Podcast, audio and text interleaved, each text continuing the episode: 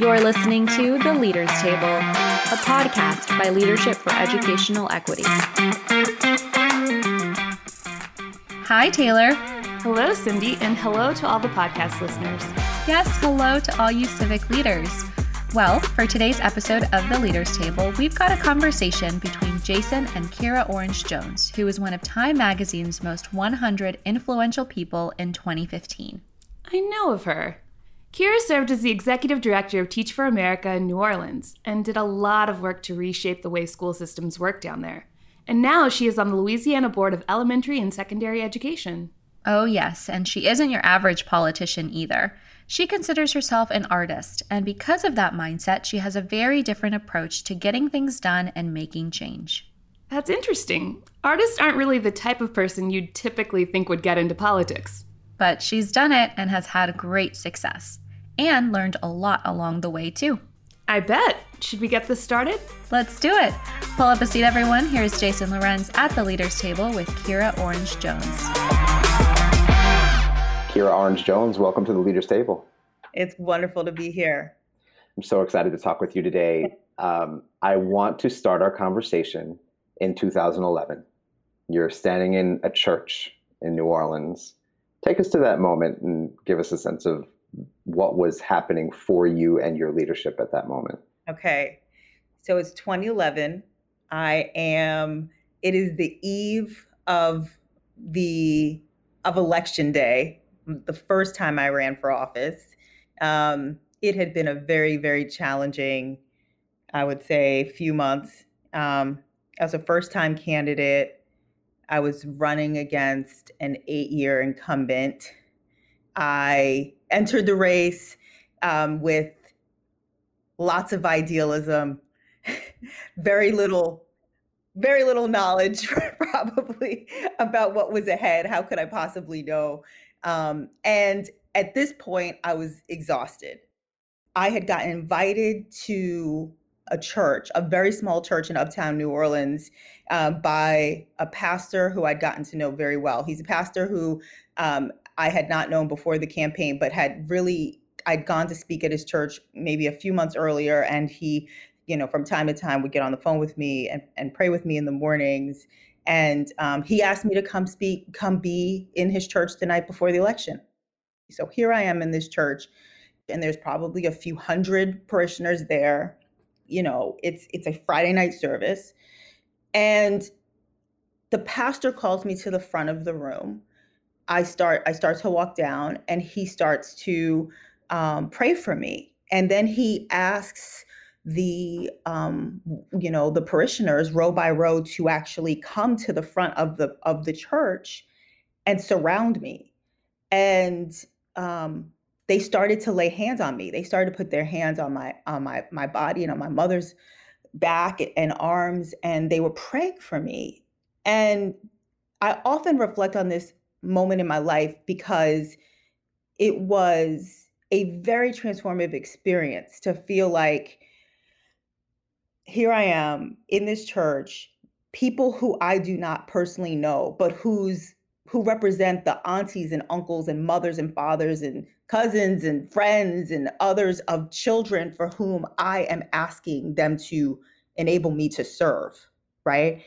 And and it was in in that moment I believe a tacit agreement is exchanged. At least it was for me where you realize they are putting their trust in you they are praying for you. They are praying for someone they do not even personally know, but for whom they believe in. And whenever I like later on in my my life, and that, now that was you know almost ten years ago. Whenever I'm at difficult moments in my own life, different different inflection points, decisions that have to be made, um, I go back to that moment because that's the moment where I really understood what my promises were and for to whom they were to, who they were for. And and I return to that often because it was such a powerful moment. You know, and before then, I had lived in New Orleans for 10 years. I'm a member of this community. This is my home.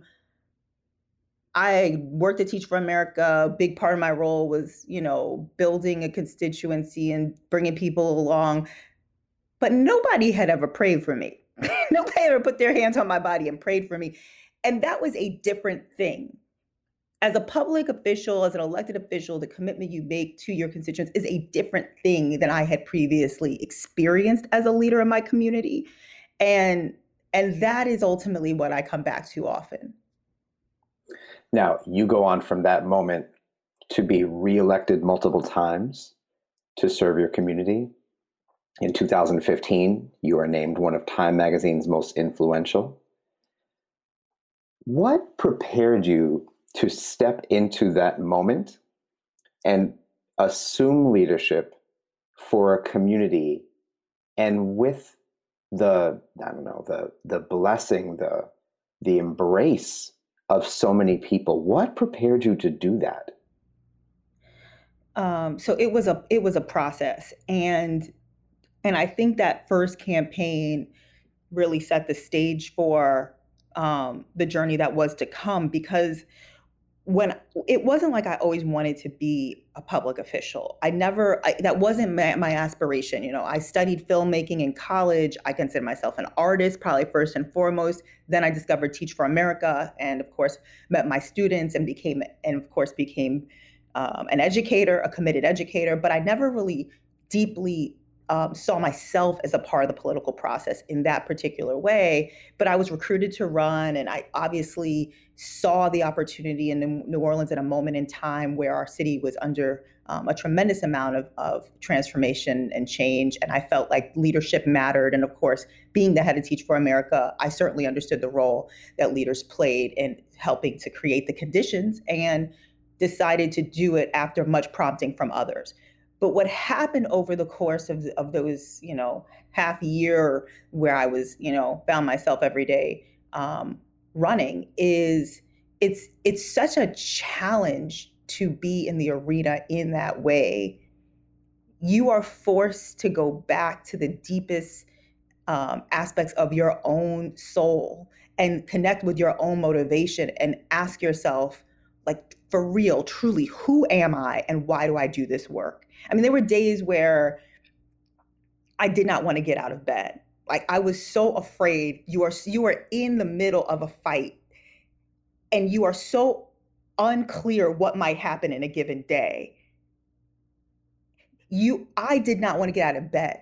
And I was like, I don't think I can make it through. I don't think I can make it through another day because I feel so at risk in the middle of this campaign. And yet what gets you out of bed is that reflection process of I who I I am here to serve something greater than myself and here are the reasons I do that. This is who I am at my core. So it is such a deep experience in terms of reminding yourself at your core of why you do this work and serve this mission. And so when you get to the other side of the campaign, you know, after the after that incredible night uh, where where I was in that church, you know, I wake up the next morning and and you know, I'm fortunate enough to win. And you're now in this position where you get the magnitude of it. It's a journey to figure out how you how you get there, but I got there and by the time I was in the position, I understood the bigness of it. Now what you what you have is you have the values, you have the clarity. At this point I had the moral conviction and the clarity as to why I wanted to do it, but I didn't have the skill set. And the skill set is a development is a process because there's a there's literally daylight between what you believe or what you aspire what you want to get done in a board like on a board like this board and what you actually can do or know how to do. The knowledge the skills are not there yet.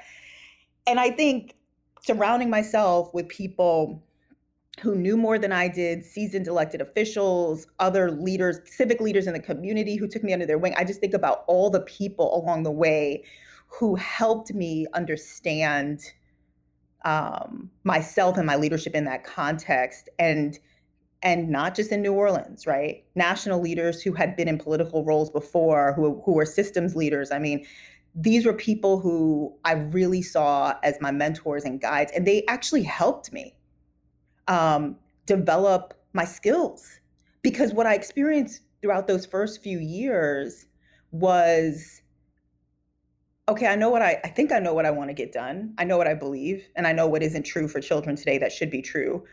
And every time I would try to get something done, I would fail. I couldn't get it done, whether it be I didn't understand how to bring people along, I didn't understand how to frame an issue in a way that actually enabled um, like the, the true opportunity to be really fully maximized. And it really wasn't until, frankly, way after 2015, like I'm talking, I think this election, this election, this, like, you know, last year was when I started to really get, finally feel like all the pieces were coming together, where I understood what I wanted to get done. And I, and I finally had, frankly, like eight years of the skill development and knowledge development to understand how to do it on behalf of the people I serve. And it was a process. It sounds like your community and your position molded you. What was what did you did you kind of create your own leadership syllabus or, or how did that how did you actually leverage that molding or those influences to build yourself into the leader that you needed to be? Well, I think it, as I said, was a was certainly a process. I think I was I was always a leader that um, you know people would probably say about me. I was always a leader who was inclined to listen. Right, that was always a strength. Um, I was always inclined to be curious and ask questions. Right, like that tends to be like the place from which I start most um, most approach most approaches to problem solving. Um, but what happens in a campaign and what happens when you are governing in an elected role such as mine, which is, of course, representing 450,000 residents across New Orleans and the river parishes on this state board, is now I'm sitting in my office and I'm getting the elevator to go down, down, you know, down to my car on a given day. And the janitor gets in the elevator with me. And I'm I'm trying to figure out what he what he wants for his kids in school. I'm I'm in the supermarket and I'm talking to the cashier and I'm like, tell me about your experience in school. Like all of a sudden my world opened up in terms of who I was listening to because when you're in, ele- in an election and ultimately when you serve, everybody gets a vote. It's not just the people who have power and resources for whom you are sort of overprivileging their perspective. Everybody's vote matters equally. And I think that experience of both doing that, of course, across the campaign and, and becoming more and more aware of like that aperture opening and the and the, the who I was listening to expanding, and then that extending into my into my governance, you know, when I actually won. And continuing, of course, for the, the last 10 years, that's what was that was my curriculum. Right. You mentioned earlier the word failure. I'm wondering if you could talk a little bit about a couple yeah. of your favorite failures on this pathway. Um, Absolutely. Oh, what, yeah. what what failed and what what did it teach you? There are so many. Oh my goodness. So I think early on, what would what would happen is um, I, you know, I'm thinking about, for example, in my community, there was a a very hot, hot issue in my first term where um, two historic and beloved beloved schools in um, the Algiers community um, were being um, told, right, by the Department of Education at the time that they had to actually become one campus. This was Walker Land. This was Walker, and this was Landry. Okay, and there's a long history in Algiers of these two distinct communities. And I had gone, and I and, and here's the thing, you know, there were people who supported me and there were people who didn't support me. But the one thing I knew was when I won, I was going to go be um, I was going to go be everybody's elected official. I was going to go be everybody's BESE member. So I talked to everybody. I took meetings with people who had voted for me, who funded me, who held signs for me, and I took meetings with people who were who had who had dedicated blog sites against me. I, I spoke to anyone who wanted to speak to me, right? Because I was trying to understand how do we find this third way? How do we actually find a path forward that because what i found most mostly is that everybody's passionate about education everybody cares deeply about the future of this city and children and so i'm trying to figure out can we find this third way where we sort of find the commonalities and move forward? I'm, and i continue to be in deeply um, in deep belief that that's possible. In fact i'm more in belief of that now now that i feel like i've acquired this skill set than i even was then when i just had the belief right? So when this thing was going down between you know o. Perry walker and lb landry and these two communities were in such pain. I mean I would sit through hours of meetings with these two communities about their history and their culture and their students and and why they felt they should have the opportunity to self determine what the future of their schools were separately, right? Not that they had any problems with the other community, but, and the reason why that resonated with me was because we don't go into uptown communities and actually ask two prominent historical schools that are serving majority kids who have a lot more privilege to merge and give up their history. We don't actually do that. But we were at a phase of the work in New Orleans where that was a typical strategy. Okay. And there's a lot I could say about what we did that I feel incredibly proud about. But this is an area that was fraught with misunderstandings about what communities value. And in many ways, I would say deep disrespect for what came before us. And I was in a position to listen to that and to represent them on this board. But the way the board is structured is uh, because it was, you know, under state takeover, is that everybody has a say in New Orleans governance, right? It's not just me as the representative. I represent New Orleans, but my entire board is going to make this decision. And and ultimately, I remember the board meeting vividly, like it was yesterday. It was standing room only. People took off work. They got on yellow school buses. Um, they came they they came and they pled this meeting lasted for 13 14 15 hours they pled for us to think of a new solution and there and you know there were times where i would be sitting across the table from um, you know members of the department who had a different point of view than i did and they would they would say we hear you kira. We know you're representing our constituency. This is leading into the leading into the final meeting. We, we understand you're representing your constituency. Come up with an, a solution. And they would show me the, sp- the, the spreadsheet. Here's the technical reason why this can't happen and this can't happen da, da, da. and you're just like i don't care about your your spreadsheet. Like you're showing me this spreadsheet and i'm telling you we need another solution and maybe i don't even know what the solution is but i know enough to know this solution is causing undue pain and we need another one. But because i didn't know how to basically speak the technocratic language or have the technocratic set of solutions at the time for how to basically answer the question of what what sort of cells should move in a spreadsheet i couldn't represent my constituency as well as i i needed to frankly because that's what was expected that i had a set of technical skills where i could like get in the spreadsheet be like well maybe we should move line 5 to line 7 and maybe that's how we're going to create new resources and I did not know that. But what I knew was that this we needed another alternative. And so flash forward to the final meeting and you're in this room that is filled with pain and there are no other solutions and I'm sitting there trying to advocate for this community and I can't get the count to 6. Right? I can't get the count to 6. I can't get the department to see another way. And I just got steamrolled. Right? And and it was a moment where I, it was a moment where uh, I think everyone in that room saw me lose. I think the vote was was you know it's an 11 person board. I think the vote was one to 10. Um, it was a very public loss.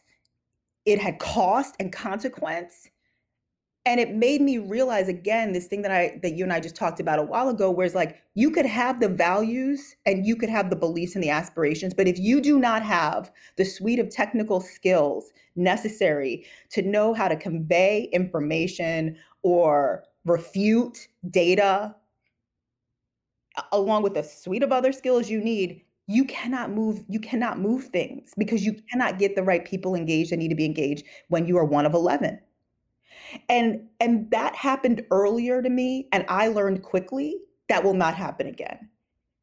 And and so that's like one example of of of what a failure looked like and I think I had to learn a set of things about how to never be in a meeting with the department and not know their spreadsheet better than they do. Mm, it's such a powerful lesson. Kira, you are um, synonymous with integrity. Um, in a in a field of politics and leadership where a lot of people who are even thinking about running don't want to talk about things like money and donors and and community and and and failure you somehow have figured out a way to live into all of it and just kind of own it and and hit it head on and be so real and utterly in integrity how did you do that especially with these you know these very public experiences yeah. with real consequences.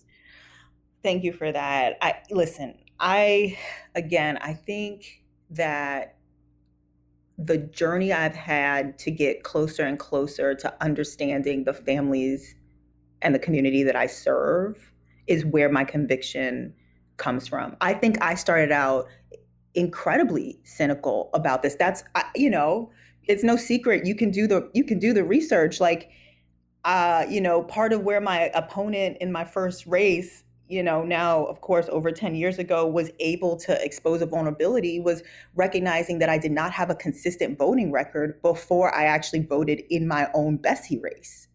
And they exposed that to sort of be all about the fact that I, you know, wasn't fit to serve. But the truth is, I grew up I grew up in a household and I think as I became older and sort of started to see my own experience my own experience with with sort of politics in America as as believing that like you can't really look to politicians to change anything.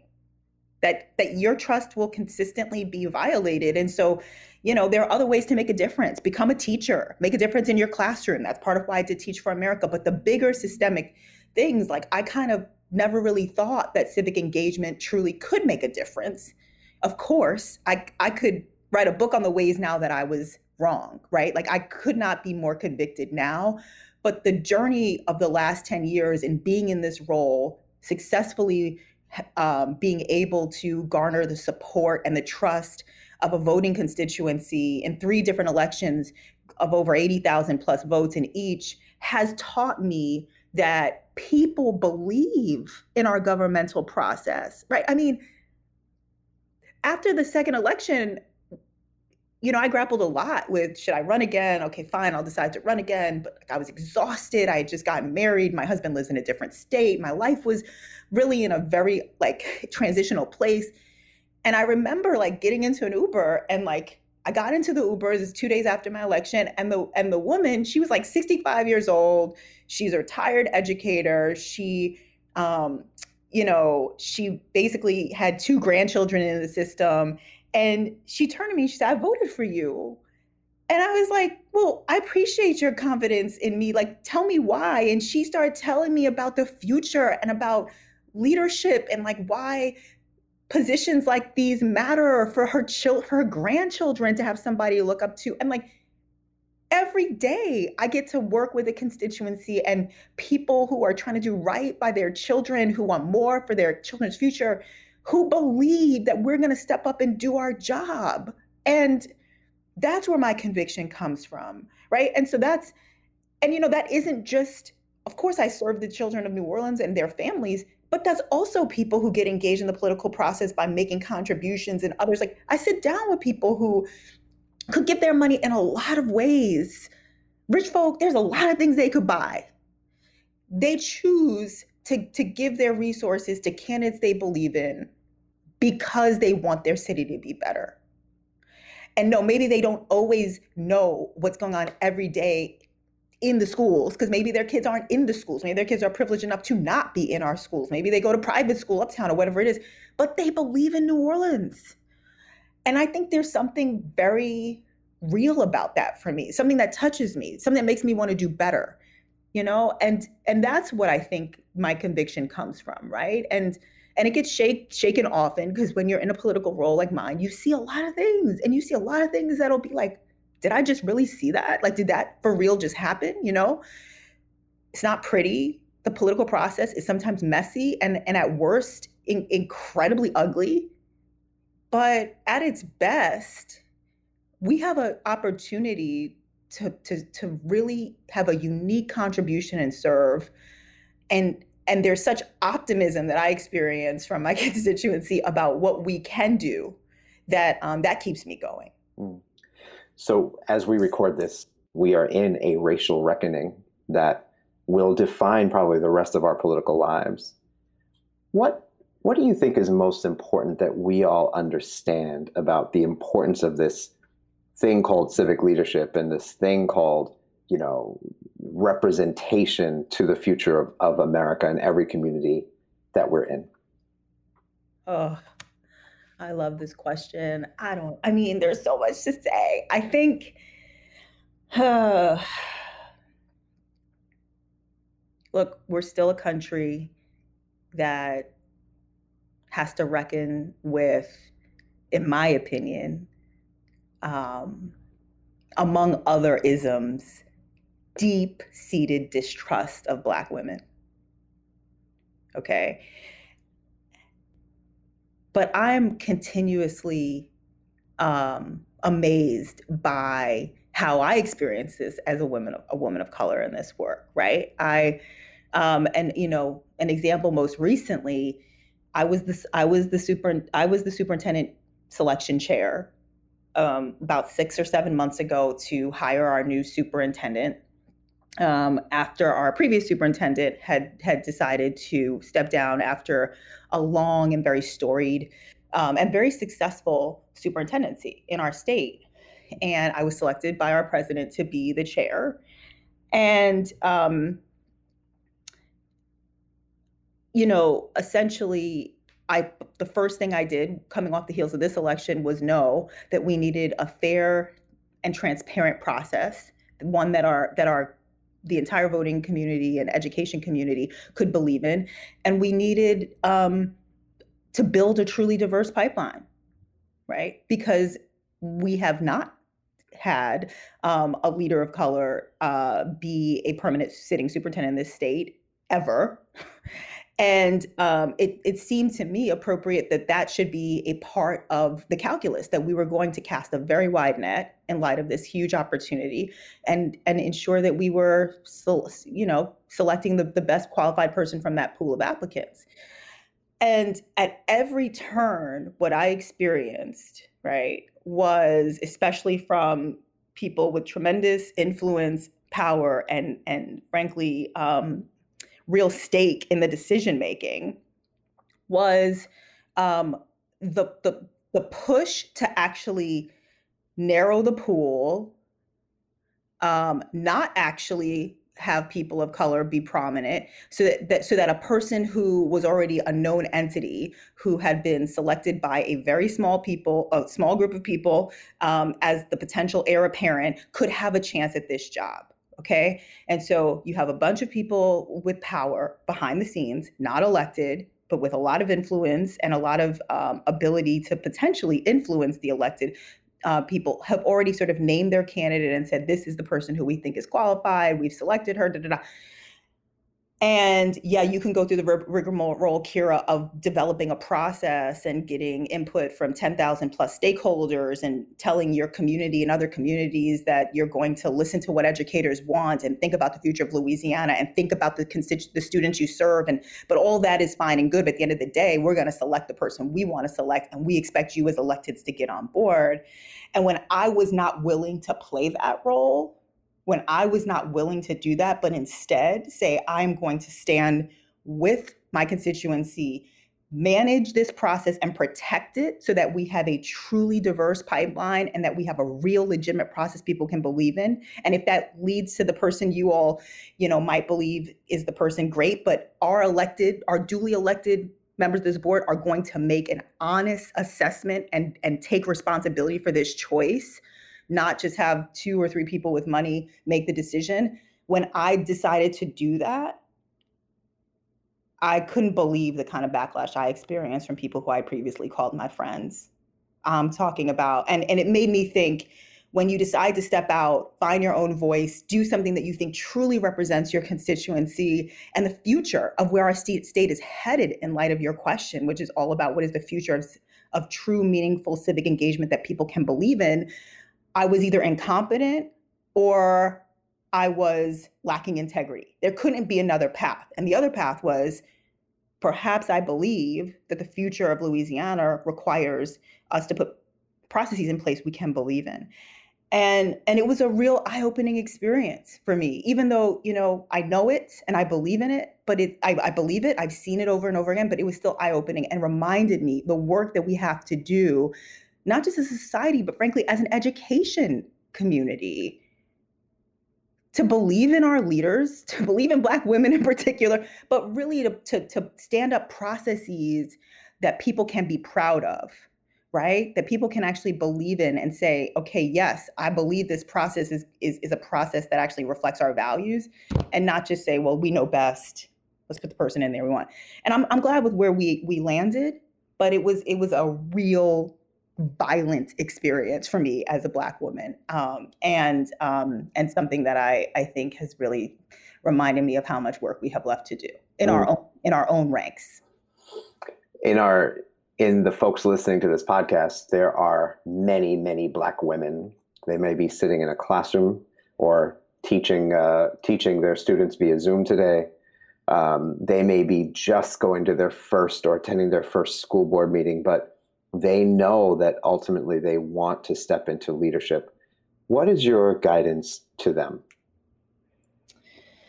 Oh, my guidance is like seek out good mentors that you trust and believe in and support them, support their efforts, get close and proximate to the work, um, and start to study the game. And we need you. My message to you is we need you. You have something to contribute. I see it in my own city. I, I recently started a PAC called the Community Trust that's committed to cultivating the leadership and the public engagement of Black women in particular across our city, because I think we really do need to think about um, future generations getting engaged in the political process. And I find often that when I talk to some of the most capable women of color that I know in our city, and I say, like, all right, this is my last term. All right, I've been, I've been holding it down for 12 years, but you need to consider coming behind me. And I look at like the look on their face where they're like, I cannot even conceive of that. I know we just have work to do, right? Because of course, of course you can do that, right? Of course they can do that. And I think you need to sort of see the examples and get proximate to them. You need to develop and build, give you opportunities at bats to take on even smaller sort of political efforts, whether it be organizing something at your school or in your community that you want to get done, engaging your own elected officials on issues that matter to you and your families and your students. Um, because through those at bats, you build confidence. And one of the biggest things that I think is different about the way I'm showing up in the world now versus maybe that you know that younger version of myself who who who cried in that church as strangers put their hands on my body and I was so humbled to serve is my degree of confidence. Right? It's because the world will tell you you can't. They, I'm telling you, this superintendent thing, they were at every turn. People who I had thought were my friends, people who I, you know, ed reform, we, we're in this together, telling me I can't because I was choosing to do something different than they thought I should do, which, by the way, is sort of textbook plantation mentality. We got you in this position, so you're going to do what we want you to do. And me stepping out and saying, I want to do something different. I could have never done that in 2011, right? But but if we can shorten that cycle for other leaders to feel like they can, in fact, lead from a place of their own convictions, that they have at bats to do that, that they develop their confidence, that they develop relationships with mentors who've come before them who can give them the cover and the opportunity to lead so that they're ready when they step into those roles, right? Like that's that's what we need to be creating for the next generation of leaders who come behind us.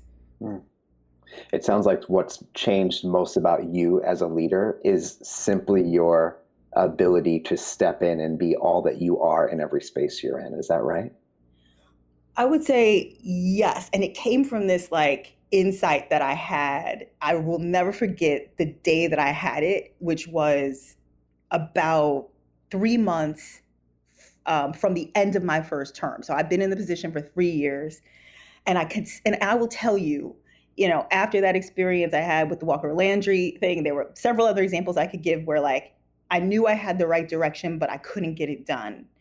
Um, I, I, had I lived with fear, fear that I couldn't represent my community well, fear that I couldn't develop skill sets fast enough to be useful to them, um, fear that I would upset people who had much more power, who had invested in me, but who were really, frankly, kind of like behind the scenes, really kind of, um, but really play an outsized role in in the way education is sort of constructed in this country and certainly in our city. And i was afraid i would let them down that they would not actually believe i could be their candidate again right? And then i remember the day um, in my fourth year where i was like you know what i don't i don't know if i could actually serve again i don't know if they're going to want me to serve again am i going to be able to raise money da, da, da.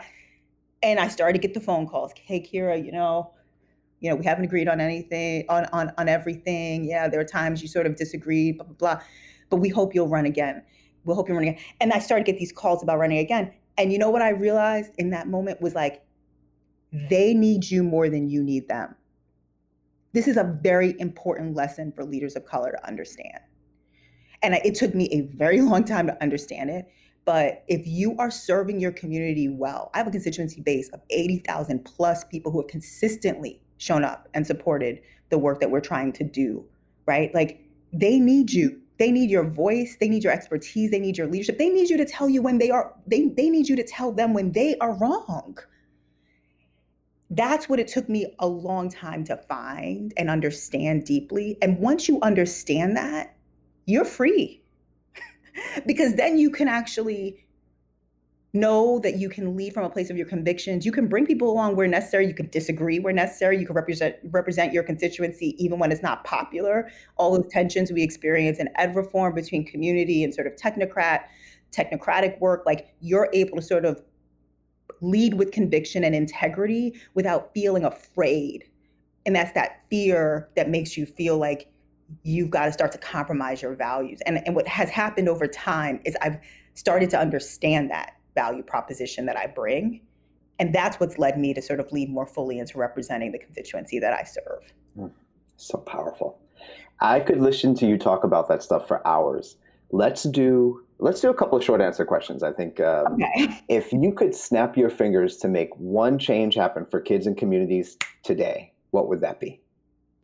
If I could snap my fingers and make one change happen for kids and communities, I would um, I would deliver on the promise of of making sure that there's a a highly competitive quality school that families can believe in in every community. What's one tool, skill, or resource, maybe a life changing book or a podcast that you wish just every single leader in your life knew about and used?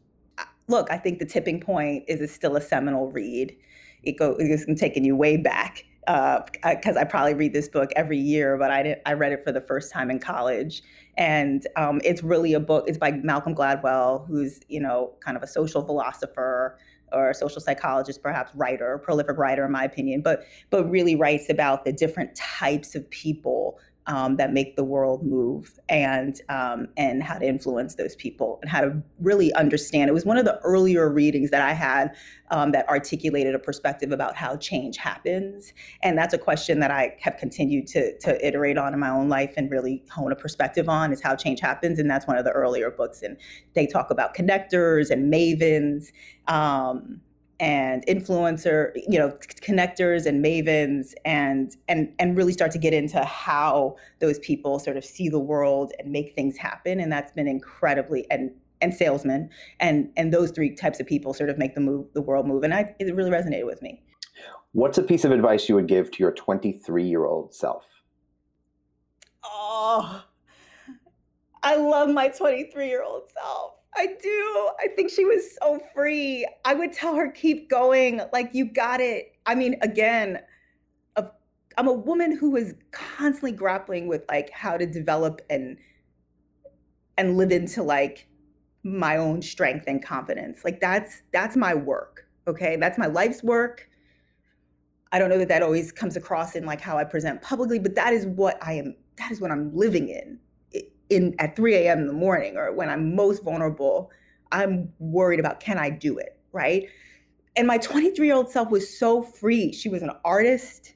She was trying to make things happen, didn't have any uh, skills, but had a lot of capability and talent and was and was trying to get this film made in Baton Rouge. And I would tell her, keep going. Like you got it and uh, I think about just how crippling my own confidence was at that time to myself, and I wish I could just take that away from her, you know, um, and and replace it with with um, an accurate mirror of, of, who she was and what she was capable of. Hmm. When you feel overwhelmed or lost, what helps you refocus? Talking to my talking to my constituents helps me refocus very quickly. I have many on speed dial, but even if I don't, they'll find me. And um, yeah, they just I think there's um, a, accountability. There's a Kira, we got to get this together. COVID's going on and our kids aren't back in school. What are we to do? Like there's a real there's a realness to it. Or our kids are in school. What are we to do? Because I'm not feeling safe about that either. Whatever it is, um, I find strength in their perspective and their accountability that I'm going to deliver and help them. And um, but there's also an optimism and a real partnership that I feel in that, like uh, most of the people I get to interact with, whether they be families or students or educators, really do have deep belief that government can be better. And I find that inspiring. So usually I just pick up the phone and, and call, or I go to the grocery store. I, I you know, I go visit a school where somebody's going to give me some kind of input um, or perspective about what we need to be doing to, to, to be even better for students. And that I draw a lot of strength from that. Hmm. What's one thing about the next generation of leaders that excites you for the future? Oh, I'm very excited about the next generation of leaders. I think they they bring um, an unequivocal belief that equity needs to be at the center, not the periphery.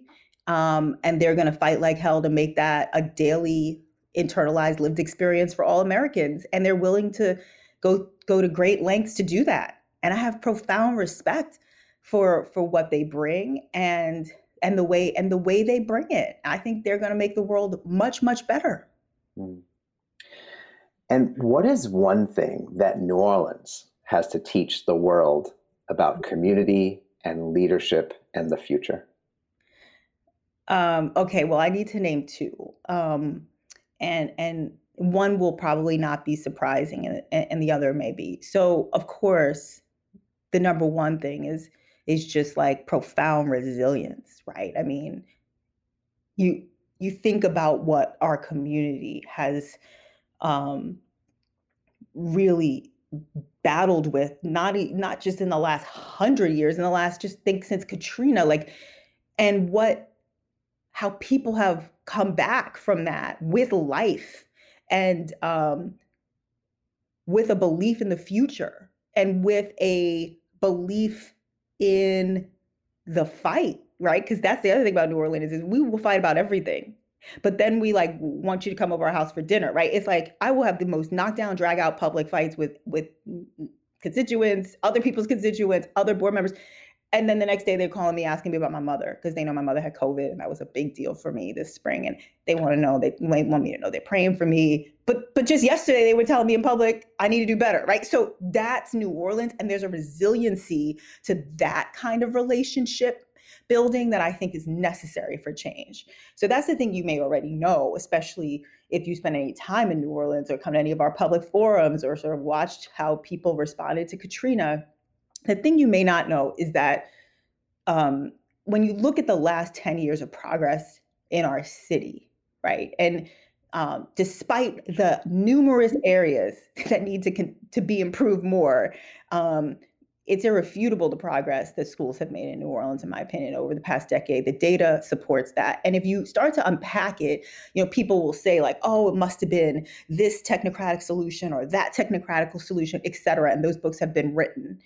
But what I see is um, over and over and over again the ability of a broad and diverse coalition of leaders of all backgrounds in all walks of life political you know political backgrounds too who don't agree on a lot but can come together to agree on narrow bands of truth around various aspects of education over and over again.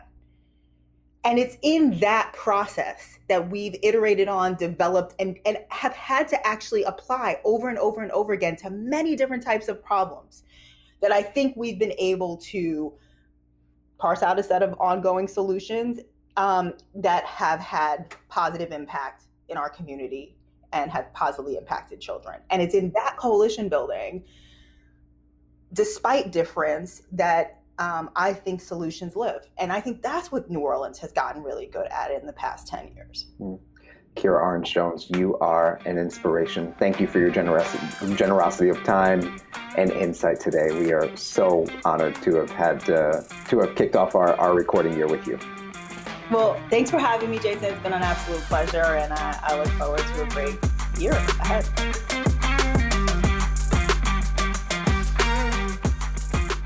And that was Kira Orange Jones at the Leaders Table with Jason Lorenz. What'd you think, Taylor? Well, first and foremost, Kira has a lot of energy and a lot of passion for people. You can hear it in the way she talks and all the stories that she tells. She wants to understand her community so she can best represent them. One thing that struck me was the number of times that Kira brought up listening. I thought it was interesting that she seemingly looked at every moment, like a ride at an elevator or taxi, as an opportunity to connect with folks around her and once again to listen to what others had to say and find out about their needs. She also pointed out so perfectly how there's a lot more to leadership than just winning the race. Once you win, there's a lot of technocratic language to learn and other technical skills that are required to actually make change possible. And luckily, Lee members can actually get a head start on that now by taking advantage of free training and personal coachings so that way they can start growing those necessary skills. Yeah, they should log into the portal at educationalequity.org and navigate to their member homepage to get in touch with their regional contact. And listeners, while you're there, be sure to stop by educationalequity.org slash leaders table for the show notes too. You'll find links to connect with Kira on social media and to the book Kira recommended called The Tipping Point by Malcolm Gladwell. As always, there's a link to the full transcript and a bunch of other resources from our previous guests as well. Okay, time for a break? Definitely. All right, everyone listening out there, please stick around after the break so that we can hear from you about the awesome things you as Lee members are doing in your own communities. We'll be right back.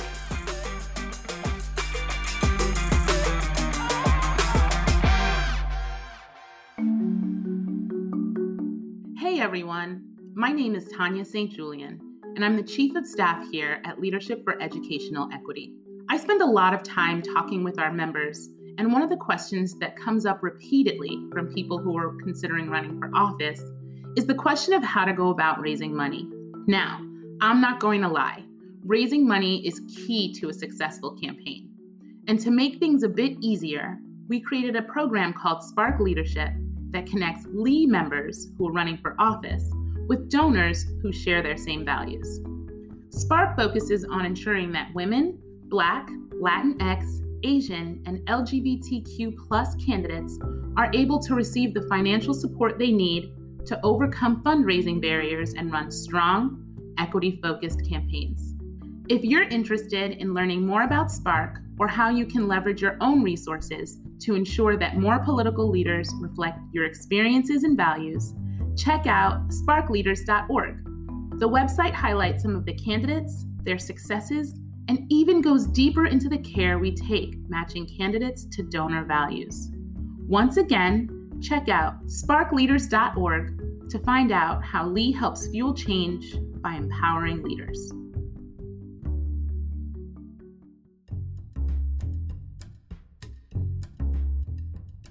Hey, listeners, thanks so much for sticking around. For this episode's Member in Action, we are talking with Lee members from the Rosebud Sioux Indian Reservation in South Dakota. First, you know, I just want to say, you know, greet, greet you with the um, good intentions. My name is Sage Fast Dog, and my first language is Lakota, and so it's very important to to be proud of who you are, and no matter where you go, be who you are. And Sage Fastdog has a lot of pride in himself and his community.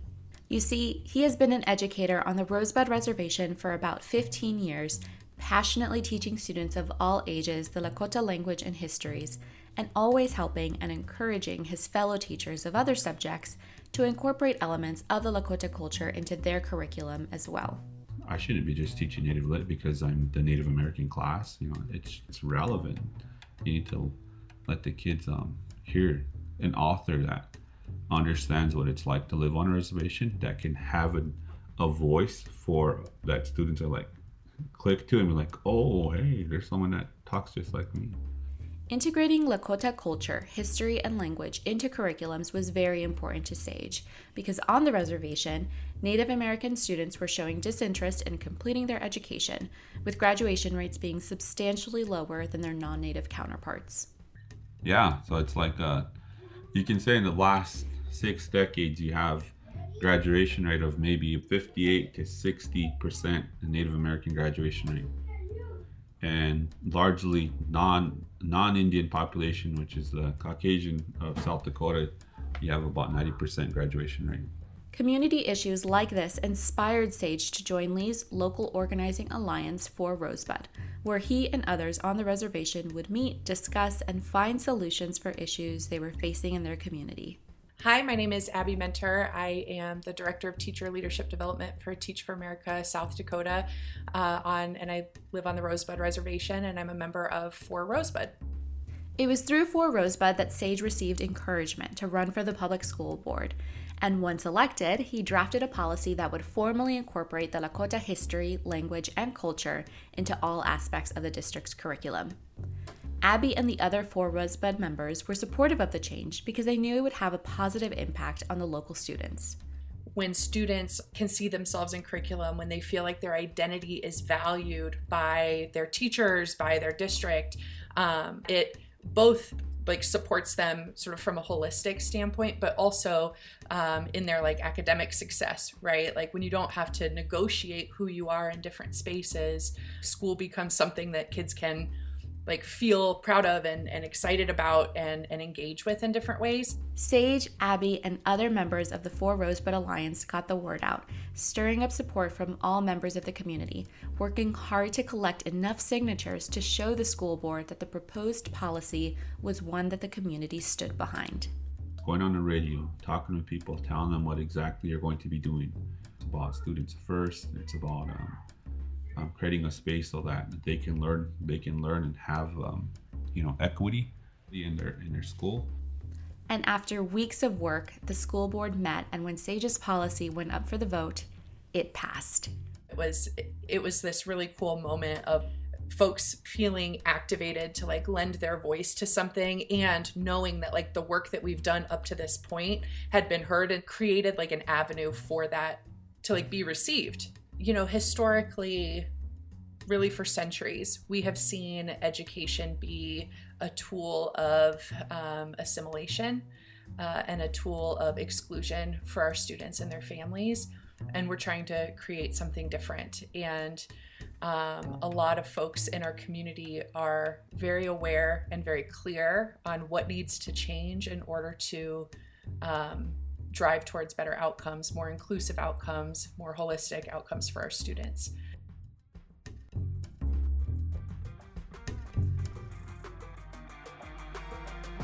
Once again, those Lee members Abby Mentor and Sage Fast Dog from the Four Rosebud Organizing Alliance in South Dakota. If you want to find out more about organizing alliances in your area, please check out the episode's show notes at educationalequity.org slash leaders table. Thanks again for listening. If you enjoy the episode, please think about sharing it with a friend or colleague or just leaving us a review. We love to read them. You can be alerted of new episodes by subscribing on Spotify, Apple, or wherever you get your podcasts from. You can also write to us at leaderstable at educationalequity.org. Our show is hosted by Jason Lorenz, Taylor Stewart, and myself, Cindy Centeno. The episode is edited by Nolan Peters and written and produced by Graham Forden. I'm Cindy, and thanks for pulling up a seat at the leaders table today. Be well, stay safe, and until next time.